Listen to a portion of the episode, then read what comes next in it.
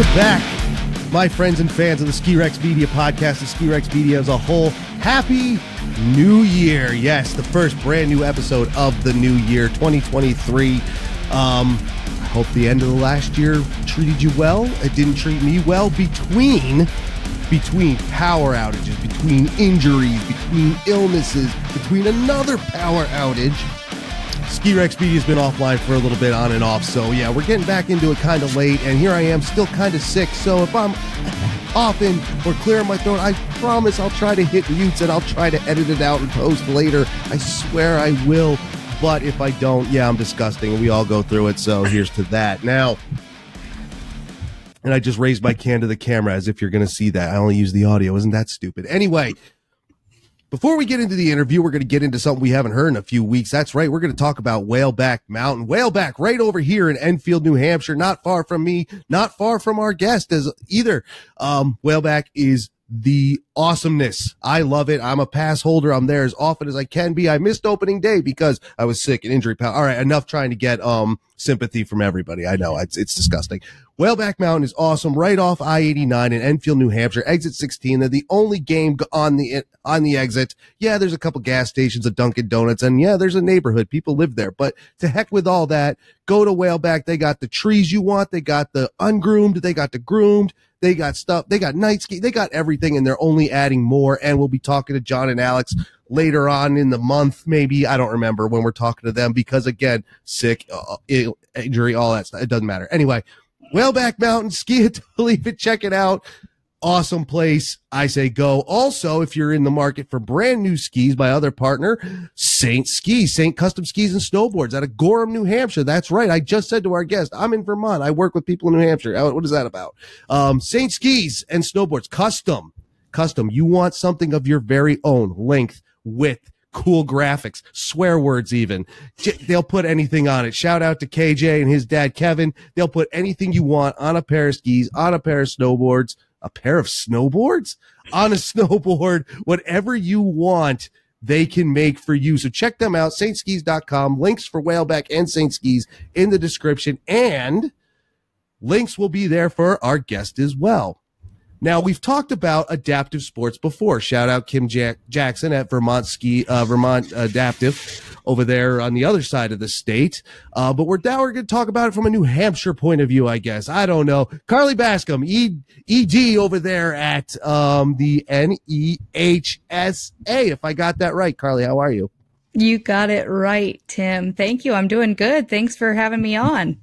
No problem, man. Hey, I'm very interested in adaptive sports for a lot of reasons. Number one, I think it's like we know it's there, we see it, but we don't know anything about it. And there's, you know, the, the ways it has to be taught. Very interesting. The technology is very interesting. What can and can't be done and how that has progressed over years you know, and uh, we're going to get into the history of that. So let's start, let's make it easy and start with who you are and what you do over there. Yeah, so my name is Carly. I'm the executive director for New England Healing Sports Association. We're located over at Mount Sunapee, New Hampshire. We've got a lodge uh, right at the base of Mount Sunapee, and we've been around for 50, we're on 51 years. This is our 51st season which is pretty fantastic. We started in 1972 uh, as a weekend ski program for veterans with disabilities. They were Vietnam War era veterans returning back home, trying to get back into the sport that we all love, and trying to figure out, you know, how to do it with new injuries, um, new bodies. You know, coming back from war, their their bodies were a little bit different than going to war so trying to get it done however they could to still enjoy the sport of skiing. That that's really where our roots are. That's where we started and we've certainly grown since then. I would imagine like 51 years in the um in the industry. That's an incredible run. Like there's ski areas that are only that old and you have a specific program that is equally as old. Um, and with something that old, you've gotten the program has seen all all kinds of progression. Now, you say it started with veterans. Is that still a big thing that you work with? Is it veteran based? Yeah, it's still a huge thing. Um, so yeah, I'll, I'll back up and do a little bo- bit more history for you. Um, so yeah, we started with veterans in the 70s. From there, we kind of evolved into serving people with all different kinds of physical disabilities. So veterans and civilians. We introduced the civilians into our programs. Uh, in the 90s is when we started serving people with cognitive disabilities. Um, so people with, you know, Down syndrome, um, autism, those sort of populations started to integrate into our program. And now today, it's 2023. I can't believe it's 2023, but today we are serving essentially any person with any disability from, we always say the ages of four to 104. Uh, you know that that top number doesn't happen too often, but we are known to serve a few hundred year olds uh, each season. So yeah, we, have grown over the years and glad to keep serving the community in the way that we do and really just getting people outside and, and having fun and the power of being outdoors. We all know as skiers and snowboarders, we know what that can do to the body, to the mind, to the spirit. Uh, and that's really what we're about is making sure that there's access for everyone to get out on the hill. Absolutely. I, I, I always say it. Snow sports are for everyone. They're for anyone. It doesn't matter your age. She's not wrong. I've seen people 70, 80, 90, and we all know Klaus Obermeyer. That guy, he's never going to stop. he's like a hundred. He's been on snow for 90 years. Like who, who does that? Nobody. He owns the record. Um, excuse me. So that's awesome. Get everybody out who can or who wants to. Um, and now it would seem, and again, we're going to talk about this like I've never talked about this before.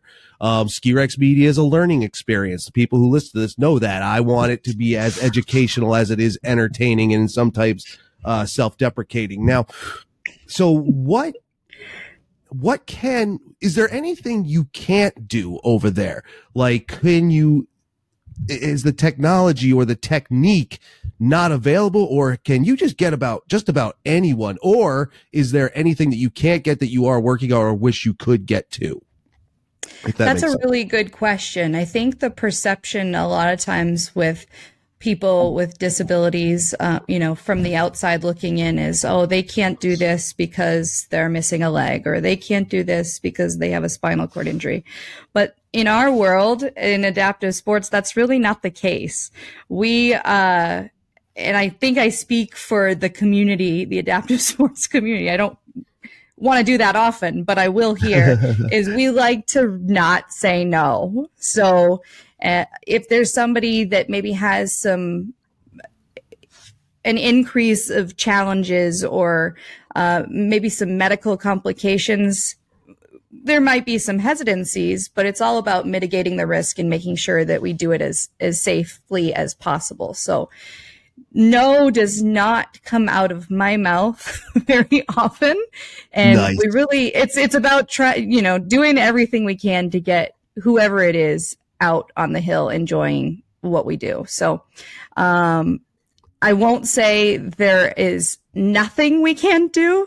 That mm-hmm. would seem extreme, but we will pretty much try anything as long as we can do it in a safe manner. Uh, and, and sometimes that looks like staying over on the bunny hill on the magic carpet area. Here at Sunapee, we have a fantastic learning area honestly I'm I'm biased, but I feel like it's one of the best in New Hampshire. So we have a really nice mm-hmm. learning area. It's separate from the big hill. So a lot of our lessons, you know, we may have some athletes that come and they're wanting to bomb down the hill, but it's their first day skiing. So we'll oh, yes. we'll start over in the learning area. Uh, even if it's this the smallest carpet, magic carpet surface lift. So uh, as long as we can do it safely and as long as we feel that there's the risk isn't extreme, we'll say yes. Absolutely. And I totally get that. How do you know if you don't try? And then obviously try that in the safest manner possible. You don't just want to say, well, the heck with it. It'll work and go with it. Yeah. You know, you don't want that. um, so if you're and again, you don't want to speak for everyone, and and I get that, but that's that seems to be a general consensus uh, of adaptive sports professionals is that yeah, we want we want people to do these things, summer or winter, it it doesn't matter. Yeah, we want yeah we want people to do these things, so we will try it, we will find a way, and then eventually you will develop something new. Have you has your program specifically developed anything new that has gone national or regional or anything, or is that not how it works? No, I, I mean it does work that way. I I hesitate to take any claim to fame for any specific piece of equipment, but we certainly do. Uh, you know, duct tape is a, a, certainly a wonderful friend in the adaptive sports industry. Oh, yeah. We're always, you know, putting foam pieces together and and duct taping all different pieces of equipment and uh, so certainly duct tape is our friend. We've got we've got some different renditions of outriggers that a few of our instructors have worked on, and I'm realizing now that I just used the term outriggers, and people may not know what that is. Um, nope. Outriggers are essentially they can be used up for a skier that's standing up and skiing, or okay. a skier that's sitting down skiing, but they are they look like crutches but they have little skis on the bottom of them. Okay. So they're used uh, for somebody that's standing up. Maybe they are they only have one leg. Uh, that's called three track skiing. So there's a track that their ski with their their leg is on, sure. and then the two tracks from the outriggers in the snow adds up to three. So that's what that's called, three track skiing. So they use outriggers for that. And then the sit skiers that you'll see bombing down the hill, um, they are sitting down in an adaptive piece of sit ski equipment and they have shorter outriggers because the distance sitting down from you know your arm to the ground is shorter and sure. they similarly, they have skis underneath them and they're using them to initiate their turns and uh, move down the hill safely and in control. See, I didn't know those had a name. Now, again, it's something we all see, not really, I don't want to say take for granted, but we see it, but we don't ask questions because it's ski poles. That's what it looks like. So it's just like, all right, it's ski poles. Yeah. I didn't know it was a specific, like a spe- as specialized a thing as it is. You know what I mean? I, I, I, didn't know. And I'm sure no one else knew either. Um, and again, we've also seen the sit skiing and all this stuff. Now, all this equipment, it's, it is some specialized equipment. I, I've heard tell some of it even now being built. I don't know if this is true again, educational out of titanium or, like these things could take a bomb and not break and this kind of thing. And this is part of the progression of the different sports. Is that accurate? Like, are we there where this stuff is so well built, well manufactured, technically advanced, like Star Trek level technology? Like, is that where we are? It's pretty impressive, I've got to say. You know, I'm no engineer, uh, but we do have a few engineers in our program and we have we know of several engineers in the industry. So they do a fantastic job really uh, making the equipment lightweight, durable. Uh, you don't want something real clunky, you know, just no, like, no. just like when you or I are skiing, we don't want something real clunky going down the hill. We want it to be lightweight. We want it to be durable. We want it to stand the test of time, uh, functional all of those things certainly go in into play. And like I said, I'm not an engineer. I'm sure a million other things go into play, but the technology over the years has been amazing. If, if you looked at sit skiing several years ago, it would have looked more like sledding. Uh, sure. but over the years, they've gotten certainly better technology. The skis are, are the skis under the sit skis. So there's couple different kinds of sit skis. There's bi skis. Uh, those are those look like a sit ski with two skis underneath, and then there's a mono ski. So that's the sit ski with one single ski underneath. The bi skis have articulating skis, so they can uh, move their edges similar to you or I moving our edges on skis. So certainly the technology is just miles and miles and miles away from where it used to be when the sport started. And and you all and your program have used Um, I can't say all technology because technology goes so fast. Who knows when something's coming out? But you all are up to date, I'm sure, on everything. Yeah, we've got an impressive fleet of equipment uh, in our. It's stored in our basement of our lodge, and anybody that wants to come by Mount Sunapee and check out our facility, they're more than welcome to check out all of our equipment that we have. We've got several different renditions of the sit ski over over the years. We've kind of kept some for historic purposes, uh, hey. but then also, you know, just to see where we've how far we've come. Um, but then also the newest top of the line stuff we've also got. It's, it's admittedly impressive. I, I, can imagine. I mean, I love technology myself. Um, know very little about it, but still want to touch it and play with it. So I totally get where the impre- where, where it being where it can be impressive, and that's awesome. But technology is only so much. You know, what good is technology if you don't know how to use it? What does it take and like, like I'm assuming again, there's a lot of assumptions and I'm just going to ask a bunch of questions as that's what I do. That's um, fine. Technique. You are all skilled in it. You have your part. You have others who have their part. What, what, what, what is the technique like? What do you have to do to learn it? Like, I'm sure some of your people are PSIA or, um, the snowboard version of PSIA, which I can never remember. Um, not, not doing anything bad. Love snowboarders. I'm just saying my, my mind is shot. Um, what what is all that? Who who's learning? What are they learning? What can they teach? The whys, the hows, all that stuff.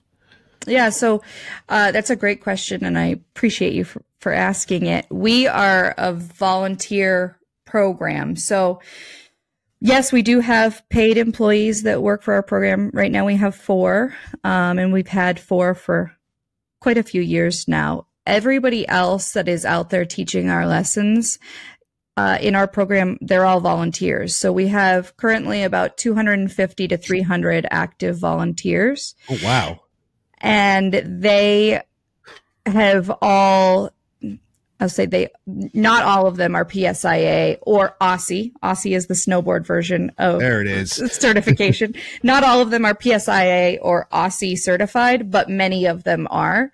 Uh, and so a lot of them have gotten their training through PSIA and AASI, but we also train all of our new volunteers and returning volunteers in house as well. We have a whole slew of training that we go through during the month of December. We kind of we don't do any lessons until after Christmas. So we reserve the month of December to be all on snow training for our instructors to make sure that they're prepared to go out on the hill. We're not throwing them into a scenario where they're completely uh, uncomfortable or just not prepared to handle.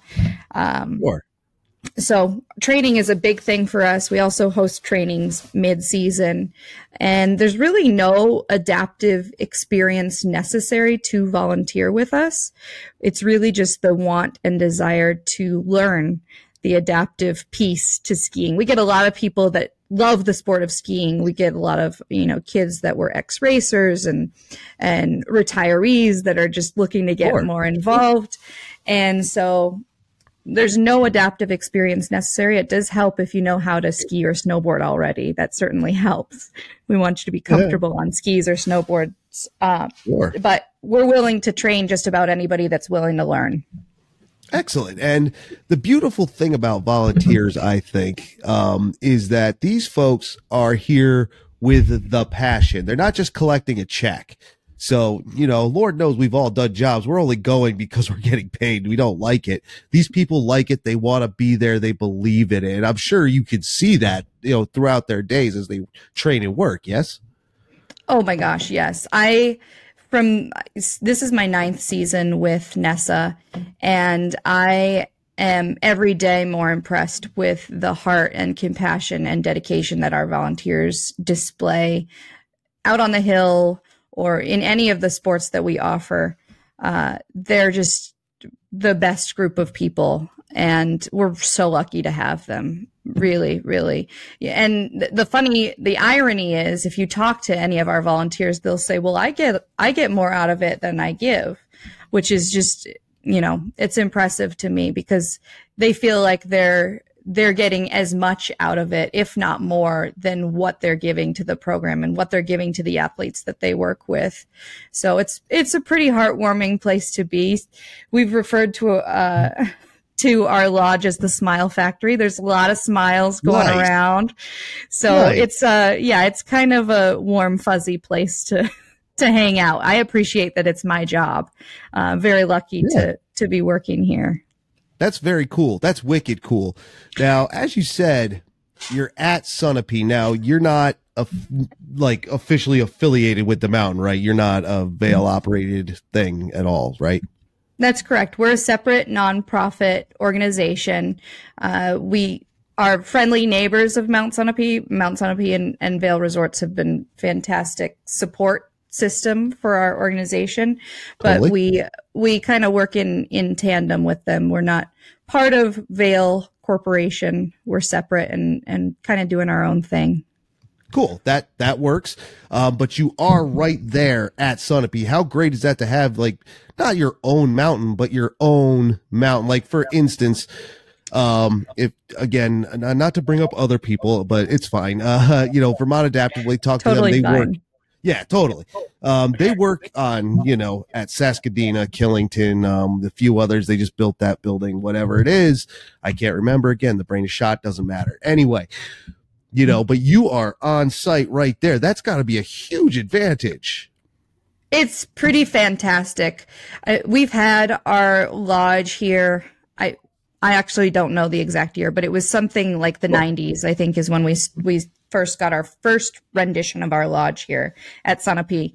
Uh, and a few years ago, we actually did a big renovation and expansion project to our lodge, which Nice. doubled it in size, which has been just honestly such a game changer for our program is having the space to move around, the space to have people, you know, with assistive devices, walkers, wheelchairs, have allow them the space and environment that they need to even move around. Before it was a really crowded small lodge. So uh certainly being right here at the base of the mountain is just it's wonderful for our program and, and we appreciate being able to be neighbors with Mount Sunapee Resort.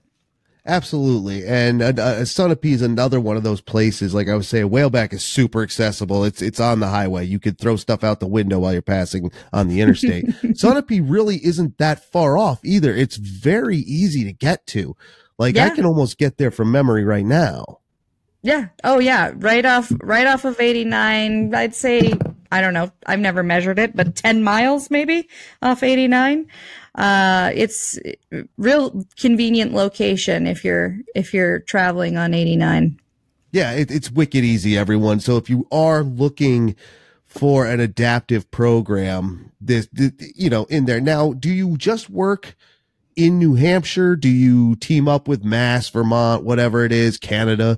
Um, how does that work? Are you anywhere, everywhere, or because it is New England is in the name? This is why I ask. Yeah, no, that's a good question. So we've been we have done lessons at other mountains before upon request.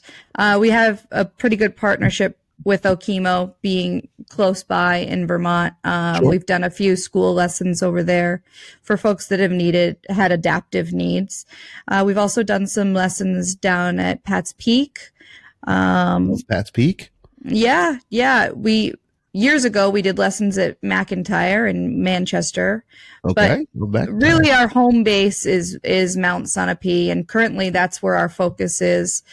Mainly because of COVID, we're trying to build back some of the um, volunteers, volunteer base, and then some of the athletes. We're building back after COVID, so it's it's honestly been a little bit of a up and down since 2020, but we're approaching pre-COVID numbers this season, and we're really excited Nice. about it. Yeah. Now that's something interesting. The last time I talked to anyone about a, uh, adaptive was pre-pandemic. So since we got post-pandemic, and I know everybody's sick of it, but I don't care. Um, you're you're almost up to those numbers. What what kind of challenges did you have to go through? Like obviously you had to deal with all the shutdowns and the lockdowns and this mask or that mask or whatever it was to for New Hampshire. I've, and again, every state was different. It was very hard to follow. Um, but you obviously made it through, but what did you have to make it through to get here? Yeah. So we shut down in March of 2020, which would have been close to the end of our winter season. We were actually getting there close anyways, just because of the snow conditions. I don't know if folks remember, but March 2020 wasn't the best ski No. season due to the snow or Yep. lack thereof. So we, we almost closed out that winter season, which, you know, financially was good. It was good that we got as far as we did into the, the 2020 season as we did. But what we haven't talked about yet is that we don't only do skiing and snowboarding. We also True. do year round programming. We've got a hiking program, a kayaking program and paddleboarding program that we run. Uh, that first summer during COVID, we didn't, we actually halted all of our in-person activities. Sure. Um, and we took our show on to Zoom.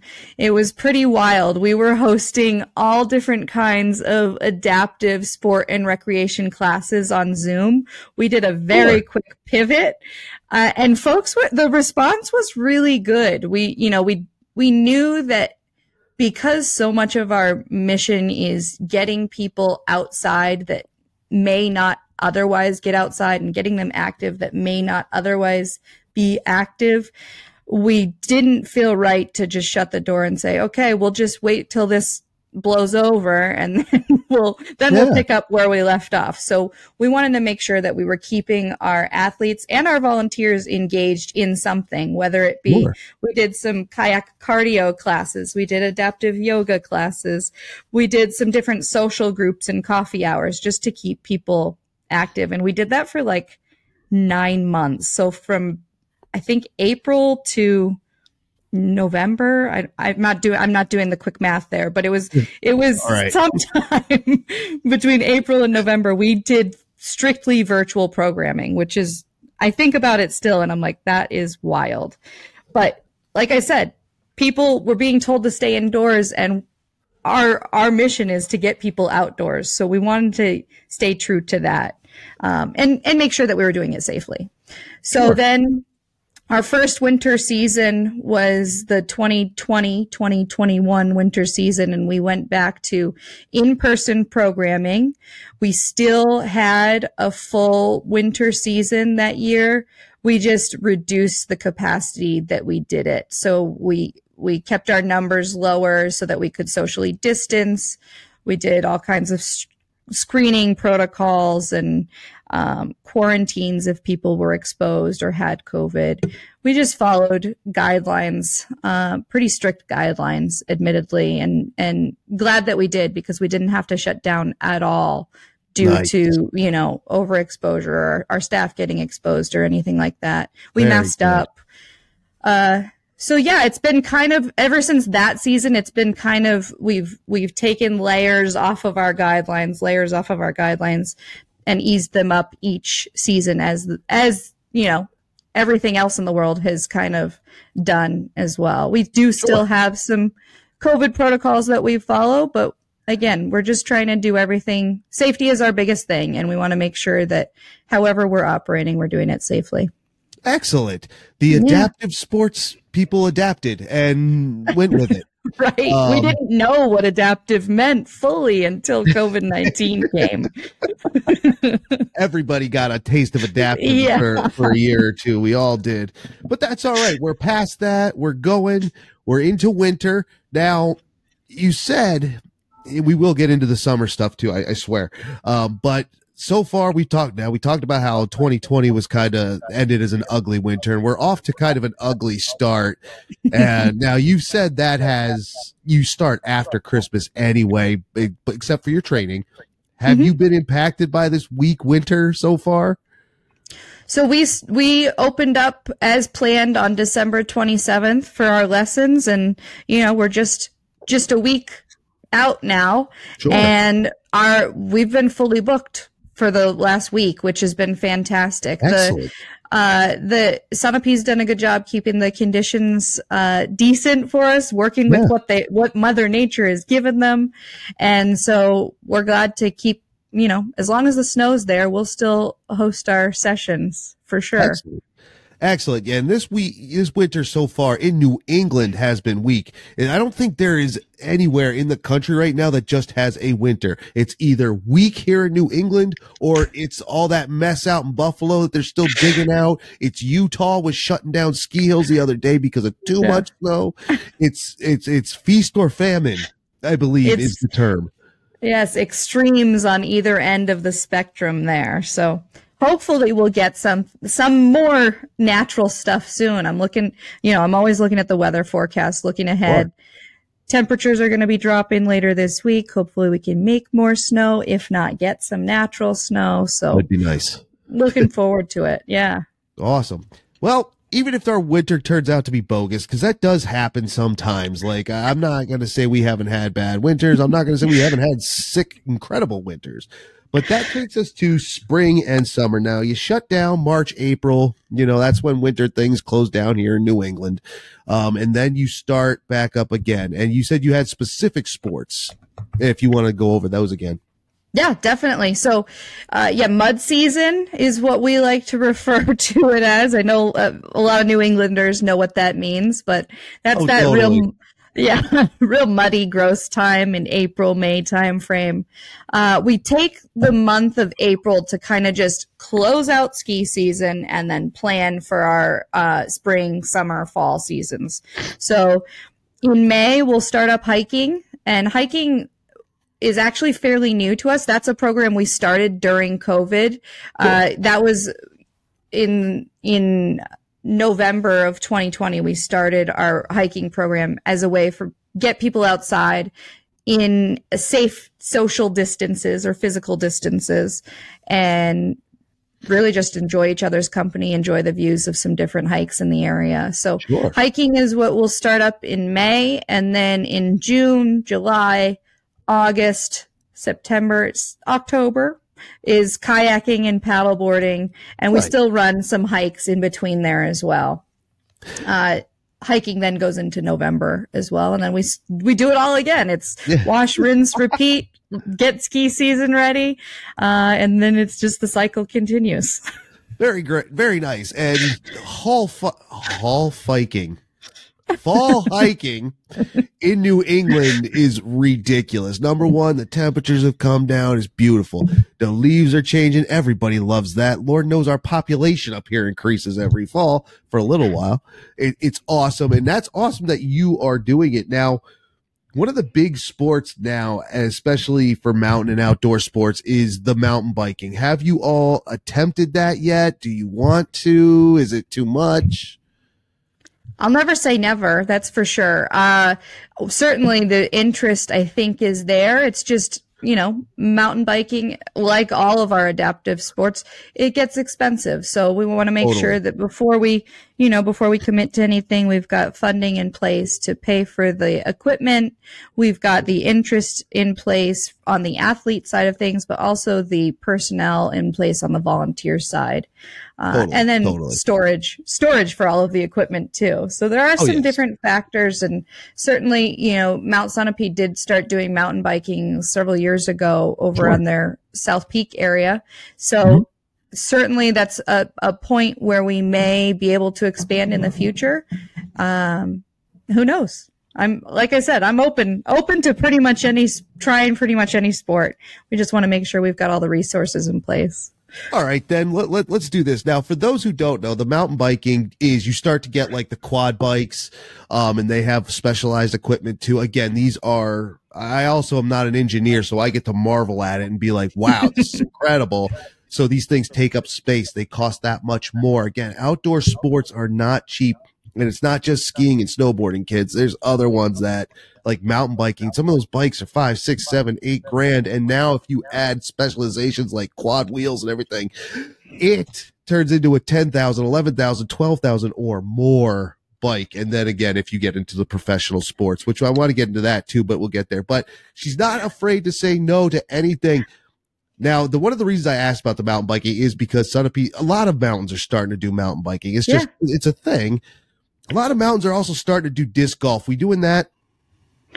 We could, we could. There is a disc golf. Like I said, there, we could do a lot here. There's a disc golf course at Sunapee. Certainly, we could do it. Go. And you know what? Honestly, thinking about it now, Tim, we've got some adaptive hiking equipment, so we could use the adaptive hiking equipment to go through the disc golf course.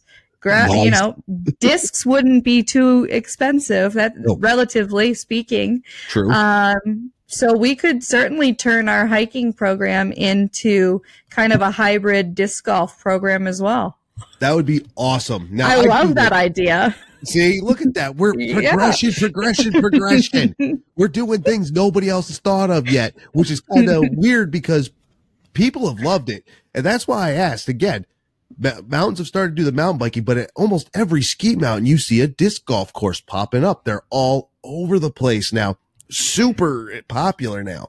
So I was like, well, shoot, is that even a thing? Could that be done? And obviously it can, um, which is great. Um, to bring it back around to something I said before, you know, with the equipment, once you start getting into specialized professional and competitive riders, um, whether it be summer, winter, snow, uh, winter, fall, spring, doesn't matter. Do you all work with, um, uh, competitive riders, whether it be national, regional, high school, university level. Like, you know, there are Paralympic type uh, events on, on those smaller levels. It's obviously not just every four years and there it is. Some people think that about non Paralympics too. Just like the Olympics is, wait, these people are actually working year round. Like, yeah, they don't just show up for three weeks for that. Do you work with the professionals or at least the competitives? Certainly, yeah. We, I mean, we have a wide variety of uh, athletes that we work with. Some of them are really here just to have fun, and it's strictly a recreational basis. But certainly, there are others that are uh, more into the com- competition of things. Totally. We do have a race program uh, at NESA, so we have we run race practices every Saturday. Uh, things on the race side have been a little interrupted again due to COVID, but we're bringing things sure. back, hoping to host some more races, get get our athletes out to more races in New England at least. Um, and like I said, certainly we've worked with some pretty impressive athletes that have gone pretty far competitively. Uh, Paralymp- you said the Paralympics, which is you know definitely, definitely we're we're into competition, friendly competition. Well, sure. Um, does that now is that just Alpine, or have you? Do you does your program have the the the know how and the equipment to have moved into the freestyle thing? And that's something that we've seen. Sit skiers are now are doing you know, cork 540s, which is ridiculous because throwing that trick anyway is impressive, but now you're doing it with another hundred pounds attached to you, not you know, it's just not your body. Are are you moving into that more those more technical disciplines or no? And that's summer and winter too. It doesn't matter. Yeah, so right now we're still in Alpine. Um, we could start to trickle into some of the the freestyle stuff, but definitely not. We're not there yet. Um, I know. I watch on TV and I'm like, what? Yeah. they just did how many rotations? Yeah.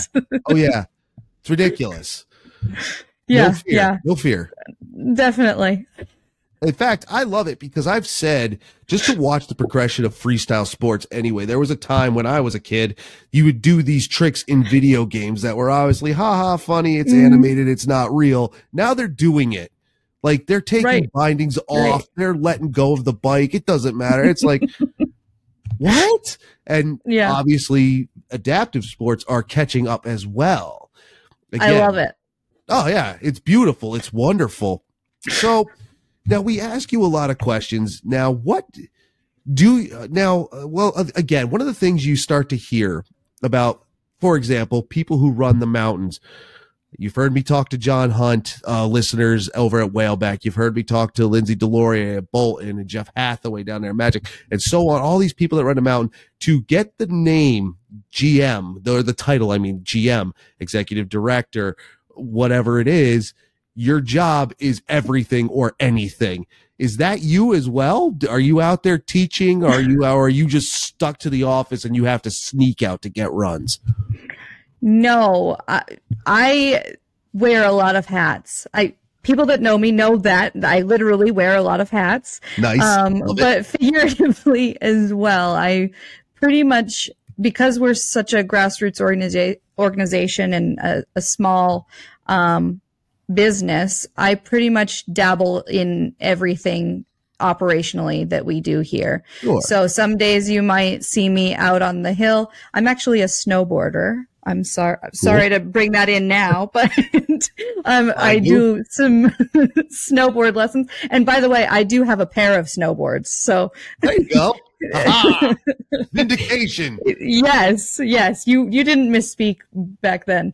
Um, so some days you'll see me out doing snowboard lessons with some of our athletes. Some days I will be glued to the desk or on the phone, um, working more on the admin side of things. We actually got our own rental ski shop here in oh, our cool. building, which is nice because then we're just a one-stop shop for our athletes. They don't have to go to one place at Mount Sunapee and then come to us. They just come straight to us. So some days you'll see me working in the shop.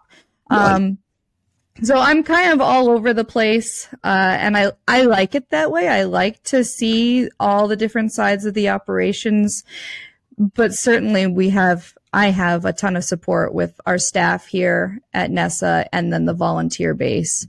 Uh, they're just they're fantastic. I, I work with such a good team of people. Excellent. Excellent. And that's, that's something I like to point out is that the further you go, and I know this is a thing across several industries, but since we're talking about the uh, ski industry as I do, the, the snow sports industry, the further up the ladder you go, the longer your job title gets. Um, not because you're a manager, because you are now cooking, cleaning, training, do running lifts, whatever it is. Um, taking out the trash. It doesn't matter. And that, that's just the way it goes. And people enjoy it. That seems to be a, a commonality is that people are like, I love it. I'm, I'm in the parking lot. I, you know, I ask people, I've asked these different people, what's your favorite job that most people wouldn't ex- um, expect a GM, an executive director, what to do. I, am pretty sure uh, Hathaway said he loves running parking lots. That's his thing, you know. Um, some people like to, to, run lifts, you know, and it, I, I, get why this could be a lot of fun. So I want to know if that was still a thing, and it is universal, obviously, and you obviously. Oh, for sure, it. for sure, yeah, yeah.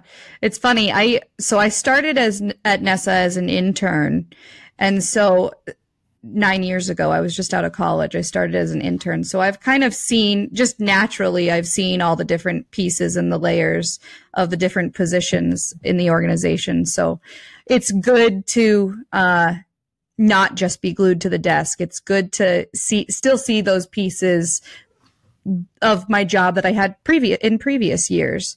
Um, and still get out on the hill. Certainly, my passion is getting athletes out and active in sports. So that's where I like to be. I like to be with the athletes, but it's, you know, it, being the executive director, it comes with all different kinds of challenges and each one is different than the next and it keeps things exciting. Awesome. Hey, man, if you like what you do, you don't work a day in your life. That's what they say. I don't know if that's true yet. I, I like what I do, but I do work. So who knows? Um, except when I'm sick, injured, power out, the whole thing, whatever. Um, a lot of fun there. So you do a lot. That's awesome. Let's let let's let's let's plug it because I want to make sure people know they can get to you. Um, N E H N E H S A dot org. Correct. That's us. Yeah, that's us. Yeah. So you can find us on our website. Um, all of our contact information is also listed on our website. If you or somebody that you know is interested in getting a lesson with us, certainly reach out to us. Give us a call. We'd love to get them out on the mountain um, or out on the water, depending on what time of season it is. And if you or anybody you know wants to volunteer with us, we're always recruiting volunteers on a rolling basis. Again, no adaptive experience necessary. We will train you as you go. Uh, we just want to spread the word about, you know, what we're doing and, and kind of the things that we're doing to make the world a more accessible place for everyone. Very good. And also on the website, if you want to volunteer, awesome great. Go for it. If you're looking to um, enter the world of adaptive sports as as an athlete, as someone who's learning how to do this stuff, do give them a call. That's great. Also, um, Nessa is again .org nonprofit. Work on donations and stuff. I assume correct. Oh, yes. So we get a lot of our funding. We do charge a, a fee for the services that we provide. Sure. We try to keep those costs low. Uh, skiing is expensive, but we try to keep those costs oh. low. And we do that through grants and donations and the, really the generosity of the community that we've built, but you know, the community in New England, it's, it's just amazing. Um, what folks are willing to do to make our mission possible. So if you're interested in donating, you can also do that on our website. We also have a ton of different fundraisers that we do annually. Our biggest fundraiser of the year is actually coming up. It's on February 4th. It's our ski and ride-a-thon event. Basically, you register. It's a hundred bucks to register. That includes your ticket for the day. And then you try to rack up as many runs as possible and you try to get pledges for your ski runs or your snowboard runs. Cool. Uh, it's a really fun event. It's going to be, again, February 4th. And there's more information about that on our website as well, as well as our social media pages. We're on Facebook and Instagram. Our Instagram handle is Nessa NH. There you go. N E H S A N H. That is a mouthful, but once you put it in once, it'll be there forever. Very easy to find. I follow them as well because I need to find them as well. Um, that's very good. You could get all kinds of stuff done with these folks. Carly, very nice. I'm sure she, all the other uh, staff is very nice. Christine, shout out to her, very nice lady as well. Um, was a kind of a go between, uh, especially while you were now talking about other adaptives. You were just out west, I guess, doing with a with a big thing, big to do. What was that about? Yeah, I was lucky enough to travel out to Breckenridge, Colorado for they have um, an event. It's an annual event out there. It's called the Hartford Ski Spectacular, and it's it's amazing. Um, it's all adaptive. It I was out there for instructor training. So the PSIA and AASI, they do an adaptive education for instructors all over the country, and they host a ton of different clinics uh, early in December each year. But the other side of that is there were also adaptive, a bunch of adaptive athletes at the event doing uh, race camp and race training, and they're you know really on that competitive level, getting lessons and coaching done um, just to improve their skiing and riding. Nice. So yeah, it's a it is a thing, my friends, and we, like what we're talking about here is just a very small part. If you are anywhere it's just like Seth Ehrlich from SOS Outreach said, you know, you can, we'll find you a place to go if you, if, you know, if you're not right here. And there's always places. People will get you out there. And Carly said that she'll put anybody on the snow or the water. Oh yeah. Yeah. There's actually a great resource. Um, Move United Sport.org. I believe that's what it is. Uh, they have, uh, a baby, basically a member base and it's got they list adaptive organizations all over the country. So nice. they have a map on their website. If you're in Washington state, they've got organizations that you can reach out to. If you're down in Florida, there's all different kinds of places you can go to for whatever sport you might be interested in. So they're a really good resource. Um, if you're looking for a specific region, uh, getting involved in adaptive sports. Very good. Yeah. And everybody, if you have ever thought about it, just even thought about it, give someone a call and get out there. Again, I say it all the time. It doesn't matter who you are. It doesn't matter what you are. It doesn't matter anything. If you want to come play in the snow, come play or in the summertime as well. But Ski Rex Media will talk about skiing fine. Um, and snowboarding and things like this. Now, get out there. Just go. Give give these people a call. Say, hey, I I I I have this challenge. I have this disability. I have uh, whatever. It, it, dude, we'll get you out there. Just try it. It's fun, and I get it. It's cold. It's wet. It's expensive. I know why people don't do it. Just try it. You'll love it. I think you agree, Carly. I agree. And if you don't have the equipment to get out there yourself, like even snow pants, jacket, hat, goggles. We actually have a bunch of that stuff here too. So oh. don't let that be your limiting factor. We we kind of hoard equipment that hey. people have donated to us and and then if you know somebody comes that doesn't have a pair of ski pants, hey, you've got these for the day. So don't let nice. that be your limiting factor. Yeah, man, let nothing stop you. Just go for it. Yeah, and I mean, if you need a ride, we'll find you a ride. Yeah, that's New England. We're rural. We don't always have a bus, but there's somebody's going up there, darn it, and we'll get you somewhere. Awesome, Carly. Thank you very much for doing this. This sounds great, man. Sounds like you got a great program there. It's run well. You're right on the side of a mountain. Huge advantage. Easy to get to. I love it. Thank you. Oh my gosh, thank you. And if it's okay, I actually want to touch on something I forgot yeah, totally. to touch on. Yeah, I can't believe I forgot this. But we are just this is airing on the 10th of January. So we are going to be right in the middle of our New England Winter Sports Clinic for veterans with disabilities. You asked about how much we still keep veterans involved with our programs, and sure. certainly they are still at our root.